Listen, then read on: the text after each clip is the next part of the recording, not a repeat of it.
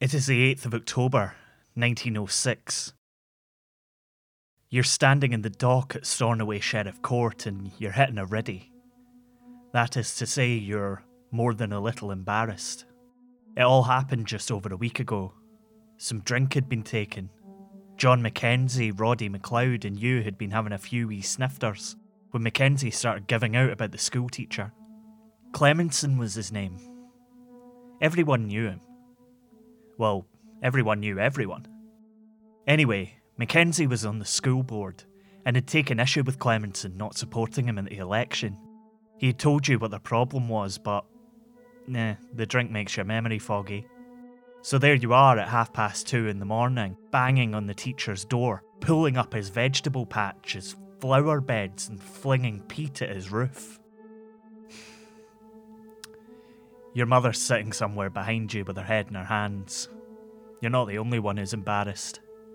No one could identify MacLeod for sure, so he ended up getting off with it. Not proven, a quirk of Scots law that means a jury can think you may well be guilty, but there's not enough evidence to prove it. As for you and Mackenzie, you're not getting off with anything. 20 days in the jail or a fine of three guineas, each. You'll both pay the fines, it's the equivalent of about £250 in today's money. The jail time isn't worth it. This is Scotland, a podcast about history and where we made it. I'm Michael Park. It is July 1914, and you step off the boat in Stornoway. It's been days since you left the farm in Punta Arenas, in the very south of Chile. There's a boom in sheep farming out there, a roaring trade in wool and meat which is frozen and sent all around the world.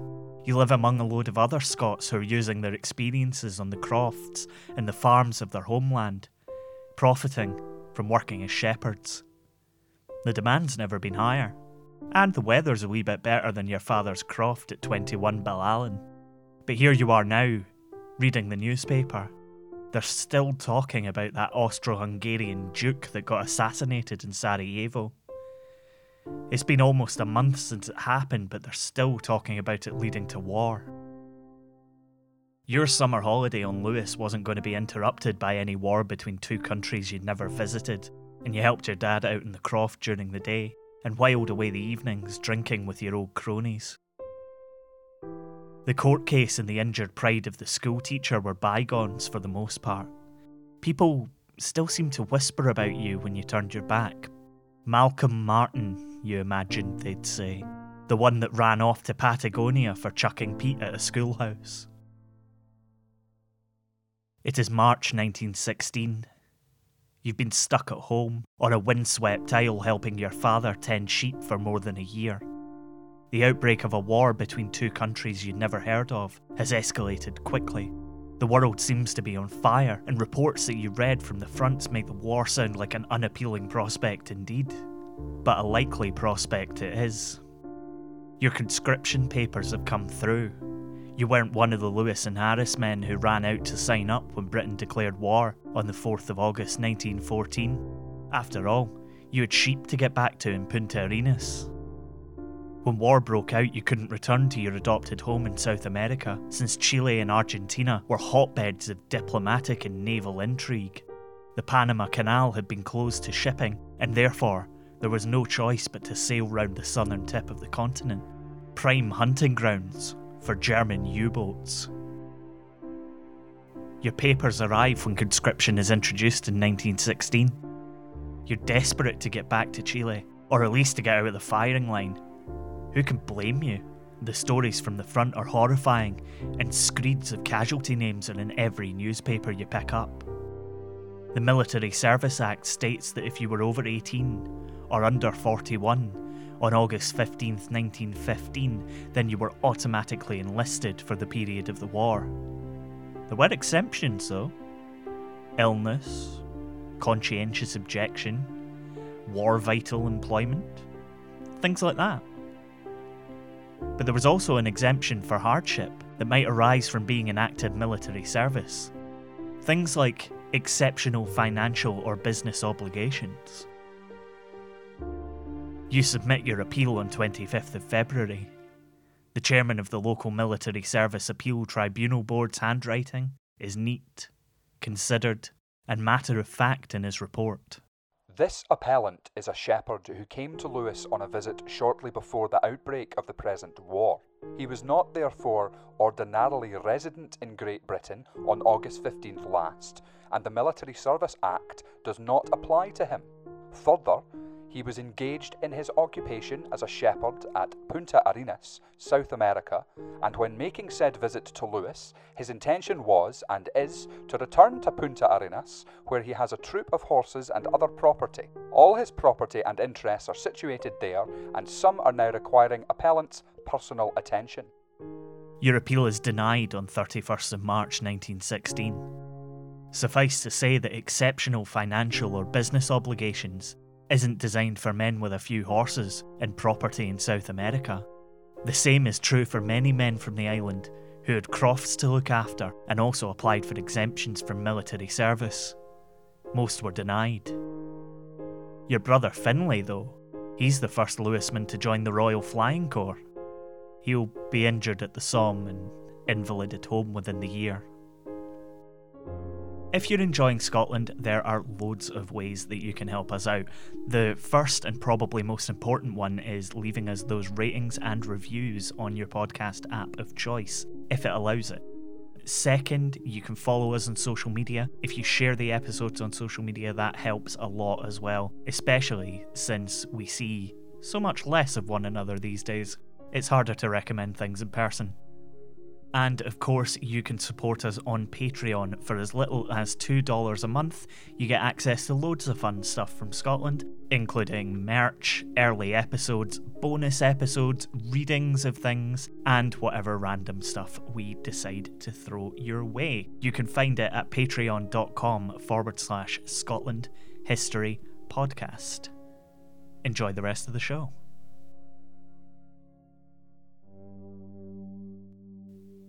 You find yourself in the Royal Naval Reserve. Compared to being up to your knees in mud and rats on the Western Front, it's a pretty cushy number, but your life in South America weighs heavily on you. Under the sun, with your sheep and your horses. Hard, honest work that you loved. Malcolm Martin. Wrong place at the wrong time getting drunk with Mackenzie and MacLeod in 1906. Wrong place at the wrong time, visiting your parents and your brothers and sisters in 1914. You're assigned to HMS Pembroke, a shore station with a number of auxiliary vessels that you shunt between, working as a deckhand, keeping out of trouble. Sometimes you go out with a fisherman. These fishermen don't catch fish, it's a naval euphemism for the crews of the minesweepers who go out to try and clear German mines. It was just like catching fish, though. You used wires instead of nets to drag submerged mines to the surface, and then, instead of hauling them in, you used ship mounted guns to detonate them. It's dangerous as all hell, but it's one of the more interesting assignments. Still, it was a fair bit safer to just see out the war scrubbing decks and maintaining ship exteriors at Pembroke. And that's what you do.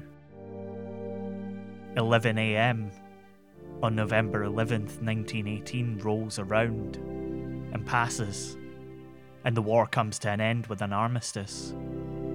It's not as simple as everyone throwing down their guns, or in your case, your mop, and heading for home.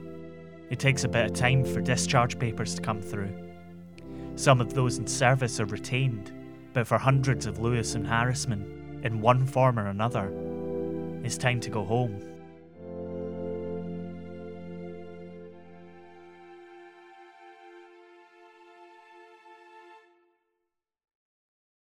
It is Hogmanay, 1918. You're standing on the dock at Kyle of Lochalsh, among sailors and soldiers. Hundreds of you, all delighted to have made it home. A few of you have taken a drink. Okay, more than a few of you have taken a drink. There are almost 1,000 men from the island who aren't there. They'll never make it home. You drink to their memory. There's a ferry in the harbour, loading soldiers aboard. The SS Sheila, The naval officer is pretty sure that she'll end up overloaded in time for sailing, so a call is made to send another ship from Stornoway to carry the sailors home. Two more trains arrive as you stand in the harbour, watching a converted yacht pull in. The Iolaire, Gaelic for eagle and so frequently mispronounced as Isle Air that it becomes its name, is loaded up quickly with sailors who are keen to be the first foot of their loved ones on New Year's Day. She sets sail in high winds, 283 people packed on board. The wind continues to howl, and the weather gets steadily worse and worse until the Iolaire is just a mile or so from Stornoway Harbour. It's almost 2 am. You can see the lights of home. All the captain of the ship has to do now is guide her through the dangerous rocks, known as the beasts of Holm, and then bring her in and let the triumphant men go home. She turns away from the wind, just a second too late. There's a horrible, crunching, grinding noise as the Iolaire makes contact with the rocks at full speed. It doesn't take long for her to sink seven Harrismen, 174 Lewismen, and 20 crew members lose their lives in the icy waters. 79 will survive. Some cling to the mast, which sticks up above the waterline all night. You are not one of them. Malcolm Martin, 38 years old. Wrong place at the wrong time getting drunk with Mackenzie and MacLeod in 1906. Wrong place at the wrong time. Visiting your parents in 1914. Wrong place at the wrong time. Along with 205 of your brothers. On New Year's Day 1919. No one now alive in Lewis can ever forget the 1st of January 1919 and future generations will speak of it as the blackest day in the history of the island. For on this day, 200 of our bravest and best perished on the very threshold of their homes, under the most tragic circumstances. The terrible disaster at Holm on New Year's morning has plunged every house and every heart in Lewis into grief unutterable. Language cannot express the anguish, the desolation, the despair which this awful catastrophe has inflicted. One thinks of the wide circle of blood relations affected by the loss of even one of the gallant lads, and imagination sees those circles multiplied by the number of dead, overlapping and overlapping each other till the whole island, every hearth and home, it is shrouded in the deepest gloom. The Stornoway Gazette, 5th January 1919.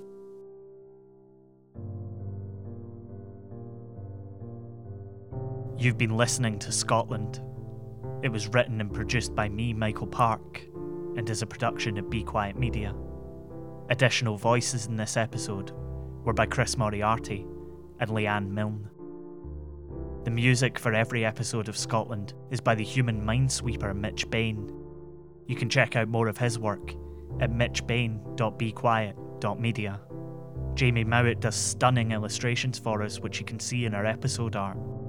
See more and buy prints at Tidlin, T-I-D-L-I-N dot com.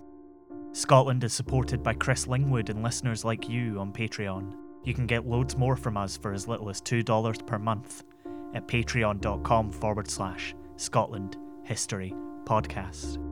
You can find out more about the show on our website, that's scotlandpodcast.net, and on Twitter, Facebook, and Instagram by searching Scotland a Scottish History podcast. Thanks for listening. Look after one another. Wear a mask. We'll see you next time.